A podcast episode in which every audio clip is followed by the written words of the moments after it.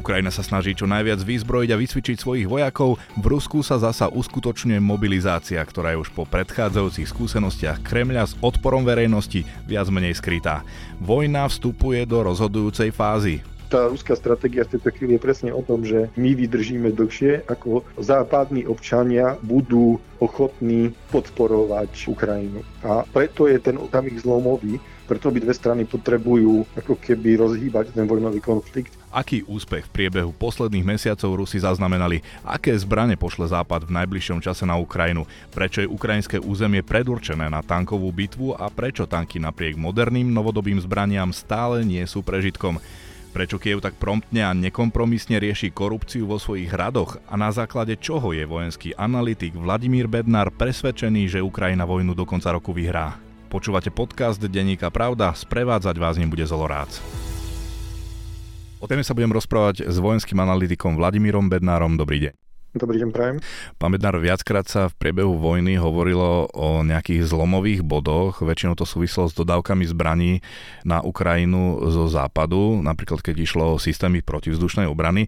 Teraz sa hovorí o tankoch. Berlín v stredu po dlhom váhaní oficiálne slúbil dodať Kievu predbežne 14 leopardov a povolil aj iným spojeneckým krajinám ich reexport. Dokopy by tak mala Ukrajina dostať 80 tankov nemeckej výroby a ďalších vyše 30 tankov Abrams z USA. Celkovo tak Západ pošle na Ukrajinu vyše 110 tankov. Tanky ale, ak sa nemýlim, Západ dodával aj skôr. V čom je teraz rozdiel? Kvalite. Doteraz západné krajiny dodávali tanky pôvodne sovietskej výroby, ktoré zostali najmä v postsovetskom priestore, respektíve ktoré boli dostupné na trhu v rozličných krajinách. Tu si musíme uvedomiť, že väčšina tankov Ruskej federácie v podstate pochádza z 80. rokov, kedy už ten samotný sovietský zväz kvalitatívne nedokázal konkurovať e, práve západu a to bol aj dôvod, prečo studená vojna v podstate skončila prehrou Sovietskeho zväzu, následne rozpadom Varšavskej zmluvy, respektíve Sovietského Sovietskeho zväzu. A ten dôvod bol práve v tom, že vlastne samotná existencia tohto bloku bola postavená na tom, že pokúsi sa vojensky v podstate rozšíriť ideologickú oblasť a ten západ v podstate uzbrojil Sovietský zväz, kvalitatívne Sovietský zväz už na to nedokázal rea- reagovať a to sa reálne vlastne prenáša aj v kvalite tých zbrojných systémov. Mali sme to možnosť vidieť aj v roku 1990 vo vojne v Perskom zálive, kde v podstate také isté tanky Irak, ako sa v dnešnej dobe používajú vlastne na Ukrajine, konkrétne tým myslím tanky T-72, boli úplne rovnaké, ako používal vtedy Irak, boli v podstate hromadne deklasované západnými tankami a vlastne to je to, čo je tu dôležité, že naozaj, že tá kvalita je, sa posunie úplne na inú úroveň, že tú kvalitatívnu prevahu bude mať ukrajinská strana. Hovoríme preto o tom zlome? V tomto kontexte ani tak nie. Vy ste veľmi správne povedali, že boli nejaké také zlomové momenty, ktoré boli spájane s dodávkami zbrojných systémov, ale v skutočnosti ten zlom nevyvolávali tie zbrojné systémy. To bola reakcia na nejakú zlomovú situáciu, Spomínali ste napríklad dodávku protilietadlových systémov, ktoré boli reakcia na zmenu vlastne ruskej stratégii na, na masívnu kampáň útočenia na energetickú civilnú infraštruktúru. Alebo ste spomínali vlastne napríklad dodávku delostreleckých systémov ďalekého dosahu HIMARS, kde sa v podstate reagovalo na zmenu ruskej taktiky a vlastne využívanie vlastne masívnej delostreleckej prípravy na, na v podstate akýsi postup v podobe nejakých krokov, že, že vlastne ruské síly obsadzujú obsadzovali územie, ktoré boli vlastne zničené nejakým masívnym delostrelectvom, e, ktoré malo výraznú prevahu vlastne na ruskej strane. No a tu v podstate Západ reaguje na, na to, že vojna sa dostáva do rozhodujúcej fázy. Obidve strany v podstate sa pokúsia využiť eh, nastávajúcu situáciu na to, aby dosiahli zmenu na boisku. Dve strany sa v podstate pripravujú na akúsi ofenzívu. Ruská strana sa pokúsi získať vlastne stratenú iniciatívu a ukrajinská strana sa vlastne pokúsi pokračovať v oslobodení svojho územia a vlastne to je ten dôvod, prečo a západné krajiny sa rozhodli poskytnúť vlastne tento zbrojný systém, ktorý je veľmi dôležitý na vedenie manevrovej vojny a v podstate na to, aby ukrajinská strana vytlačila Rusku, ruské ozbrojené sily svojho územia. Takto ste mi práve teda zodpovedali ďalšiu otázku pripravenú, že prečo tie západné štáty tak dlho odolávali výzvam Kievu, aby mu dodávali e, bojové tanky a celkovo viac bojovej techniky. Prečo nastal v uvažovaní ten zlom, ale teda hovoríte, že kvôli tomuto. Určite áno. V podstate, ako som povedal, že vlastne tie formy dodávky, tie formy vojenskej podpory zo strany spojencov Ukrajiny sú, sú e, naozaj racionálne a vždy reagujú na konkrétnu situáciu, na konkrétny stav vecí priamo na Ukrajine. Lebo hovoril sa aj o tom, že Nemci majú obavy z eskalácie konfliktu, že sú tam aj nejaké historické dôvody, keď vlastne nechceli, aby nemecké tanky napríklad zabíjali ruských vojakov. Čiže toto už išlo bokom? Ono, toto treba chápať v kontexte vnútropolitickej situácie v samotnom Nemecku. Prieskumy verejnej mienky v Nemecku hovoria, že nemecká spoločnosť vlastne trpí veľmi podobným problémom, ako majú napríklad Slovensko, alebo napríklad Bulharsko, alebo napríklad Grécko. Tieto krajiny sú významne ovplyvnené, ich verejná mienka je významne ovplyvnená vlastne ruskými, ruskými hybridným ohrozením relatívne veľké percento populácie sa obáva na základe práve tohto ruského pôsobenia o zvýšenú eskaláciu tohto konfliktu, ohrozenie ich hodnot, respektíve o ich záujmov. A to vlastne vedie k tomu, že politické špičky v Nemecku v podstate veľmi citlivo reagujú na, na tieto okolnosti. Na druhej strane si ale musíme uvedomiť, že v podstate to postavenie Nemecka bolo konzistentné, napriek tomu, že tá komunikácia bola taká, aká bola, tak napríklad minister obrany alebo parlament v podstate neustále vyzývali k tomu, aby sa to stalo a v podstate ako keby neboli nejaké pochybnosti o tom, že to bude len otázka času a že to Nemecko nezaváha v podpore vlastne Ukrajiny. Napriek tomu ale tá, ako by som to povedal, tá mediálna pachuť tej opatrnosti tu, tu zostáva. Rusi v reakcii na správy o tankoch zo západu celú vec bagatelizujú, snažia sa verejnosť presvedčiť, že to neohrozí ich agresiu. Zároveň ale napríklad Vladimír Soloviov, jeden z hlavných kremelských propagandistov, hovorí o tom, že budú nemecké územie, vojenské základne a ďalšie objekty považovať za legitímne ciele. To je práve to, čo sa Nemci obávali, keď váhali s dodávkami zbraní, že nechceli eskalovať ten konflikt.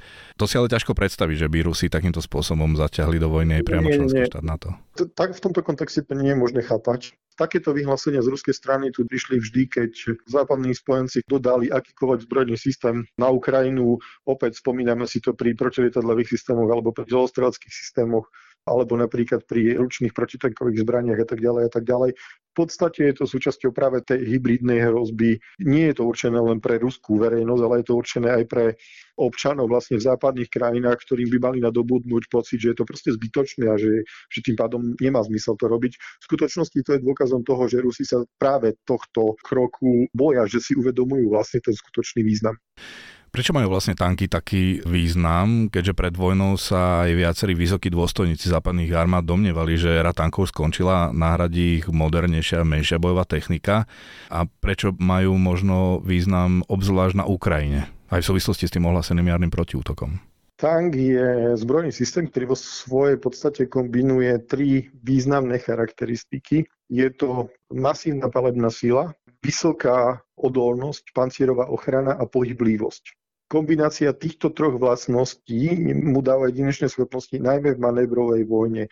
To znamená vo vojne, ako sme videli pri ukrajinskom prelomení frontu vlastne južne pri Charkovej a následnej protiofenzíve, ktorá viedla vlastne k oslobodeniu niekoľko tisíc kilometrov štvorcových ukrajinského územia.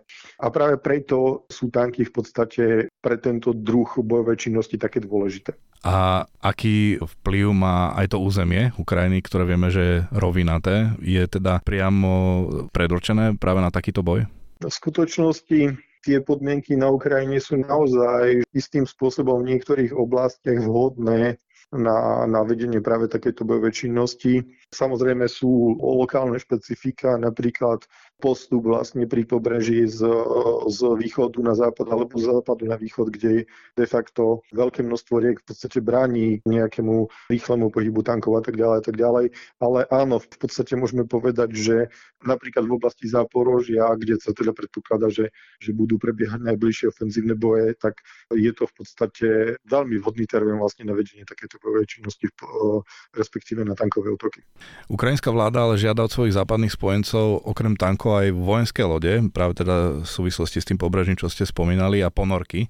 Víza bola adresovaná opäť najmä Nemecku. Prečo je teda pre Ukrajinu podstatná aj námorná vojenská sila a aká je podľa vás pravdepodobnosť, že Ukrajinci takéto zbranie dostanú? V tejto chvíli sa v podstate tie jednania sústredujú ani nie tak na námorné síly, ale predpokladá sa, že napríklad ďalšie kolo jednania na leteckej základni v Ramštajne o vojenskej pomoci Ukrajine, ktoré by malo podľa tých informácií, ak si dobre pamätám, prebehnúť niekedy koncom februára, bude sústredené primárne na dodávku bojových lietadiel, a to najmä lietadiel MiG-29 a F-16. To znamená, že áno, ukrajinská strana deklaruje nejaké požiadavky, ale opäť musí prísť vhodná doba na takéto požiadavky. Ja si napríklad nemyslím, že v tejto chvíli požiadavky na nejaké poskytnutie námorných síl sú to kľúčové, ktoré ukrajinská strana potrebuje. A zatiaľ to treba práve tieto požiadavky na poskytnutie lodí ponoriek s istou rezervou. Mhm. Čiže áno, e, to som tiež zachytil, že tie stíhačky Eurofighter a podobne, že to sú tiež ďalšie veci, ktoré Ukrajinci žiadajú zo západu a vlastne doteraz s tým mali e, trochu problémy, že to nebo nebolo tak chránené, ako by si predstavovali. Či? Aj tie dodávky vojenských lietadiel sa v podstate sústredili na niečo málo cez viac ako 20 kusov lietadiel, sú 25, ktoré pochádzali z Bulharska, respektíve boli zakúpené na nejakom inom trhu. To znamená, že vlastne ako keby oblasť lietadiel bola doteraz nejakým spôsobom nesanovaná. Vyplývalo to ale naozaj z toho, že na začiatku vojnového konfliktu nebolo úplne jasné, že či sa podarí ukrajinskej strane udržať efektívny systém protizdušnej obrany a či sa Rusku nepodarí dosiahnuť vládu nad vzdušným priestorom, čo by v podstate znamenalo vyradenie ukrajinského letectva. Po ruskej strane sa to ale doteraz nepodarilo a, a už je veľmi malo pravdepodobné, že sa podarí. A zase opäť očakáva sa, že ukrajinská strana bude viesť e, manevrový boj pri oslobodzovaní územia a k tomu bude potrebovať odpovedajúcu vzdušnú podporu a práve preto v kontexte západnej doktriny, ktorá napríklad uprednostňuje leteckú podporu pred delostredskou podporou, bude teda tlak na to, aby ukrajinská strana obdržala takéto lietadla. Ak by si povedal, že vojna už trvá takmer rok, rok. že prečo to vlastne západu trvá tak dlho s, s tými dodávkami zbraní, že keby bol taký promptný a taký veľkorysý ohľadom tej podpory Ukrajiny od začiatku, tak už mohlo byť možno po vojne. Že v čom je problém? V skutočnosti Západ je veľkorysý a tie dodávky boli aj doteraz veľkorysé. Musíte si uvedomiť to, že e, veľmi pekne sa to dá prirovnať vlastne na, na napríklad produkcii delostredeckých granátov Spojených štátov amerických. Mesačne Spojené štáty americké vlastne pred vojnou na Ukrajine produkovali zhruba 15 tisíc delostredeckých granátov pre potreby svojich ozbrojených síl. Od začiatku vojny za necelý rok tú produkciu dokázali zo 6 násobiť. Nie je jednoduché. Predstavte si, že váš priemysel má proste v krátkom čase zraz 6 násobne a v nasledujúcich dvoch rokov očakávajú už ďalší 5-násobný náraz, teda za, za, za 3 roky 30-násobný náraz produkcie. To je Jednoducho takéto Áno, že to sú obrovské čísla a takéto niečo si proste vyžaduje svoj čas. Hej. Nedá sa to. to je, predstavte si, že ako keby Slovensko teraz malo začať vyrábať, ja neviem, vyrábame milión aut a mali by sme o 3 roky vyrábať 30 miliónov aut. To sa nedá, hej. Že to je naozaj že, že maximálne sústredenie a to aj vidíme ten význam toho. Svet e, toto naozaj teda nečakal. Ukrajina je dnes asi polovicu dňa čelila raketovým útokom. Nie sú to už tie masívne, akých sme boli svetkami koncom minulého roka, keď na Ukrajinu letelo aj takmer 100 rakiet v krátkom čase. Čo to znamená? Majú Rusi problém s muníciou? V podstate to znamená presne to, čo ste povedali. Analytici a spravodajské služby upozorňovali už v posledných mesiacoch minulého roka, že je len otázka času. V podstate sa očakávalo, že niekedy na 1. januára, februára presne táto situácia nastane. Ruská strana v podstate musela znižiť intenzitu svojich útokov takým spôsobom, aby, aby mohla v nich ďalej kontinuálne pokračovať, respektíve aby si zachovala zbytky svojich kapacít vlastne pre ďalšie pokračovanie vojny. Jednoducho je to jasný dôkaz toho, poprvé, že Rusko spotrebovalo zásoby svojej munície a po druhé, že v podstate aj tie spravodajské informácie, ktorými Západ disponuje, sú naozaj že v tomto vojnovom konflikte veľmi presnej a, a významne pomáhajú vlastne vo vedení vojnového konfliktu. Rozdiel proti predchádzajúcim útokom je aj ten, že Ukrajina na nich už dokáže lepšie reagovať, lepšie ich zvládať. Ukazuje sa tak zefektívnenie tej protiraketovej obrany Ukrajiny.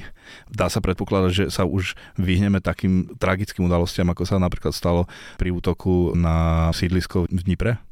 Bohužiaľ, napriek tomu, čo ste skonštatovali, že ukrajinská strana dlhodobo výrazne zvyšuje efektivitu svojej protizdušnej obrany, neexistuje 100% protivzdušná obrana a vzhľadom na spôsoby a zbrojné systémy, ktoré ruská strana používa, v podstate nie je možné vylúčiť, že sa takáto situácia zopakuje. Aj dodávky moderných protiraketových systémov, ktoré by umožnili zostreliť napríklad strely ako je H-22, ktorá spôsobila to nešťastie v Dnipre, tak e, opäť úplne nebude možné zabezpečiť 100% ochranu pred takýmito, takýmito útokmi a a bohužiaľ, toto musíme pripísať na vrúb toho, že ruská strana jednoducho nedokáže ten vojnový konflikt niesť v tých morálnych hraniciach, na ktoré sme zvyknutí my na západnom svete.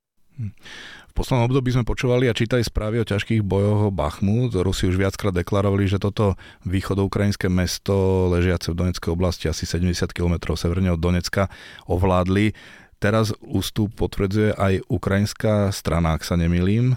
Podaril, podaril sa teda Rusom po dlhom čase nejaký strategicky významný úspech? Čo to vlastne pre nich strategicky znamená? Pre nich to strategicky neznamená nič. V skutočnosti je to postup približne 2,5 km obsadenie mesta, ktoré pred vojnou malo 10 tisíc obyvateľov a pred Vianocami približne 500 obyvateľov zostávajúcich, ktorí neboli evakuovaní. Samotné mesto sa v podstate zmenilo na ruíny. Drvia väčšina vlastne napríklad rodinných domov, z ktoré to mesto pozostávalo, boli zrovnané so zemou. Toto treba chápať i v tom kontexte, že samotné boje o toto mesto prebiehali približne 7 mesiacov a za tých 7 mesiacov je to v podstate jediný úspech akýkoľvek úspech Ruskej federácie. Opakujem, postup o 2500 metrov. Hm. A treba to naozaj chápať v tom kontexte, že akom tomu venujú pozornosť napríklad ruské, ruské politické špičky a ruské médiá, následne potom aj, aj západné médiá, že jednoducho to Rusko je to jediný úspech, ktorý môže v tejto chvíli deklarovať a teda tým pádom je to hlavne morálna sprúha a respektíve propagandistická otázka, nie reálna strategická. Neposkytuje to dokonca ani, ani taktickú výhodu a už vôbec nie operačnú alebo strategickú. A treba povedať, že ten 2,5 kilometrový posun je vykúpený tisíckami životov. To boli najkrvavejšie boje, zatiaľ čo sa dá povedať v tejto vojne hovoria vojaci, analytici, že v podstate patrí k najkrvavejším bitkám od prvej svetovej vojny. Prejaví sa to možno aj na kapacitách ľudských, čo sa týka toho, že koľko vojakov môžu Rusi posielať do bojov, ale na, napríklad na tej ukrajinskej strane? My máme výrazne menej informácií o stratách na ukrajinskej strane paradoxne o mnoho lepšie sa sledujú straty ruskej strany. Ono to súvisí aj s informačnou preváhou práve toho západu, ktorý podporuje Ukrajinu, respektíve Ukrajiny, ktorý má k dispozícii vlastne dostatok spravodajských zdrojov, aby teda mohol verifikovať e, straty a tak ďalej. A naopak, že ukrajinská strana z pochopiteľných dôvodov sa snaží obmedziť vlastne informácie o vlastných stratách. Zdá sa ale podľa dostupných informácií, ktoré bolo možné aj nezávisle overiť, že tá ukrajinská strana stráca približne 4 krát menej vojakov vojakov ako, ako ruská strana. To ale v praxi nič neznamená, pretože e, vieme, že Rusko má približne 144 miliónov obyvateľov a ten potenciál je niekoľkonásobne väčší ako ukrajinská strana má. To znamená, že reálne ten úspech Ukrajiny na boisku vždy musí byť dosiahnutý takým spôsobom, aby Ukrajina mala za akýchkoľvek okolností nižšie personálne straty, pretože na rozdiel od Ruska má obmedzené možnosti, ako ich nahradzovať. Rusko si pomáhalo mobilizáciou, tam bol voči nej veľký odpor, to potom ustalo, Putin ju aj vlastne odhlásil, teda ju prerušil. Ako, ako je to teraz stave? V podstate si to veľmi dobre vystihli. Zároveň ale ruská strana spotrebovala síly, ktoré doplnila mobilizáciou a potrebuje doplniť opätovne tieto síly. V tejto chvíli vlastne v Rusku prebieha skrytá mobilizácia, napríklad v podobe zmeny dĺžky branného veku a tak ďalej, pretože jednoducho Rusi si uvedomujú, že naozaj aj tá mobilizácia, tak ako bola vykonaná pred pár mesiacmi, znamenala zatiaľ najväčšie narušenie postoja ruskej verejnosti k nielen k vojne na Ukrajine, ale aj k samotnému politickému systému v Rusku. Hm, bola to veľká demoralizácia. Korupcia je fenomén, o ktorom sa v súvislosti s Ukrajinou hovorilo najmä v mierovom období, teda ešte pred vojnou. Teraz sa zdá, že Ukrajinci vnímajú korupciu citlivejšie ako napríklad my Slováci. Začiatkom týždňa prišlo o funkcie niekoľko vplyvných predstaviteľov, pričom jeden z nich pracoval priamo u prezidenta. Najväčším škandálom je zjavne viac ako dvojnásobne predražený nákup potravín pre vojakov na tento kalendárny rok. Investigatívni novinári po začiatku invázie boli v kritike vládnych funkcionárov zdržanlivejší, teraz sa to mení. Prečo? Čo tým okrem pochopiteľného dôvodu mať efektívnu správu peňazí chce Ukrajina ukázať? To nie je len vec o efektívnej správy peniazy, ale tam si musíme uvedomiť to, že ak polovička výdavkov štátu ide na vedenie vojny a polovička výdavkov celého štátu takisto pochádza z zahraničia a ste závislí na, na podpore zo zahraničia, vy si nemôžete dovoliť, aby ste narušili tú podporu hej, tým, že vaši spojenci budú pochybovať o tom, že, že tá podpora končí v tých správnych rukách, že je efektívne využitá a tak ďalej. Preto tá promptná, efektívna reakcia ukrajinskej vlády vlastne na tieto podozrenia a opäť aj tá miera transparentnosti na ukrajinskej strane je udržiavaná práve vo vysokej miere, že práve tá transparentnosť napriek tomu, že, že, že je vojnový stav na Ukrajine, v podstate pomáha udržiavať vlastne tú podporu zo zahraničia, od ktorej je Ukrajina závislá. To znamená, že toto treba chápať aj v tomto kontexte a vidíme, že teda Ukrajina reálne dokáže, dokáže bojovať nielen s Ruskom, ale aj s takýmito v podstate bežnými problémami, ktoré teda poznáme aj z našej spoločnosti. Začiatkom rozhovoru ste hovorili o tom, že tá vojna sa dostáva zrejme do tej rozhodujúcej fázy. Od začiatku počúvame a hovoríme si, že Ukrajina musí vyhrať. Nakoľko tomu veríte, že Ukrajina naozaj vyhrá? Ja som prvý deň povedal, že som optimista. Ukrajina neprehrá. A tie prvé dni tých dôvodov, prečo som to tvrdil, bolo oveľa menej racionálnych dôvodov ako v dnešnej dobe. Všetko tomu nasvedčuje Musíme si uvedomiť nasledujúce fakty. Ukrajina napriek tomu, že je menšia, má za sebou výraznú podporu ekonomík, ktoré sú o mnoho silnejšie ako Rusko. Ekonomík, ktoré dokážu napríklad na tom príklade produkcie austrálskych granátov proste masívne podporiť ukrajinskú stranu takým spôsobom a takým objemom, na ktoré Rusko proste nedokáže reagovať. Zároveň vidíme tu veľmi dôležitý aspekt, že ukrajinská strana je výrazne viacej motivovaná. Tá kvalita ľudského potenciálu, tá vôľa prežiť, pretože pre Ukrajinu je to boj o prežitie, je, je proste obrovská. Zatiaľ, čo tá ruská strana trpí práve tým, že v podstate tá vojna je pre ruskú stranu nezmyselná napriek propagandistickým vyhláseniam ruskej strany. No a keď hovoríme, že rozhodujúca fáza, bude teda vojna trvať ešte dlho? Keby ste sa ma to opýtali pred pár mesiacmi, tak by som povedal, že vojna skončí na prelome marec, apríl, možno v máji pretože ruská strana sa v podstate správala tvrdohlavou bez toho, aby zmenila charakter vojnového konfliktu. A v podstate sa dalo presne vypočítať, že k akému datumu Rusko potrebuje svoje síly. Rusko ale zmenilo tú stratégiu, snaží sa tú vojnu pretransformovať na dlhodobý opotrebovací konflikt, kde na jednej strane stoja ruské v podstate nekonečné ľudské zdroje, ktoré budú posielané do boja bez adekvátnej podpory, pretože tá hodnota toho života je nízka. Na druhej strane je, je politická politická vôľa podporovať spojenecké krajiny Ukrajinu, pretože tá ruská stratégia v tejto chvíli je presne o tom, že, že my vydržíme dlhšie, ako západní občania budú ochotní podporovať Ukrajinu. A preto je ten okamih zlomový, preto by dve strany potrebujú ako keby rozhýbať ten vojnový konflikt, pretože ak by ten vojnový konflikt zamrzol, tak jednoducho v istom momente by občania v západných krajinách by ich vôľa podporovať Ukrajinu erodovala a to by následne potom viedlo k tomu, že, že aj politici by prestali byť ochotní podporovať Ukrajinu. Hmm, takže z toho vychádza? No, som presvedčený o tom, že vojna skončí v priebehu tohto roku a myslím si ale, že v tejto chvíli sa nedá tak presne predpovedať kedy. A verím však, že to bude ešte tento rok. Hovorí vojenský analytik Vladimír Bednár. Ďakujem veľmi pekne za rozhovor. Pekný deň.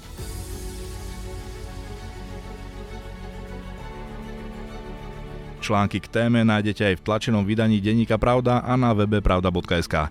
Počúvali ste podcast Denníka Pravda, ktorý pre vás pripravil Zolorác.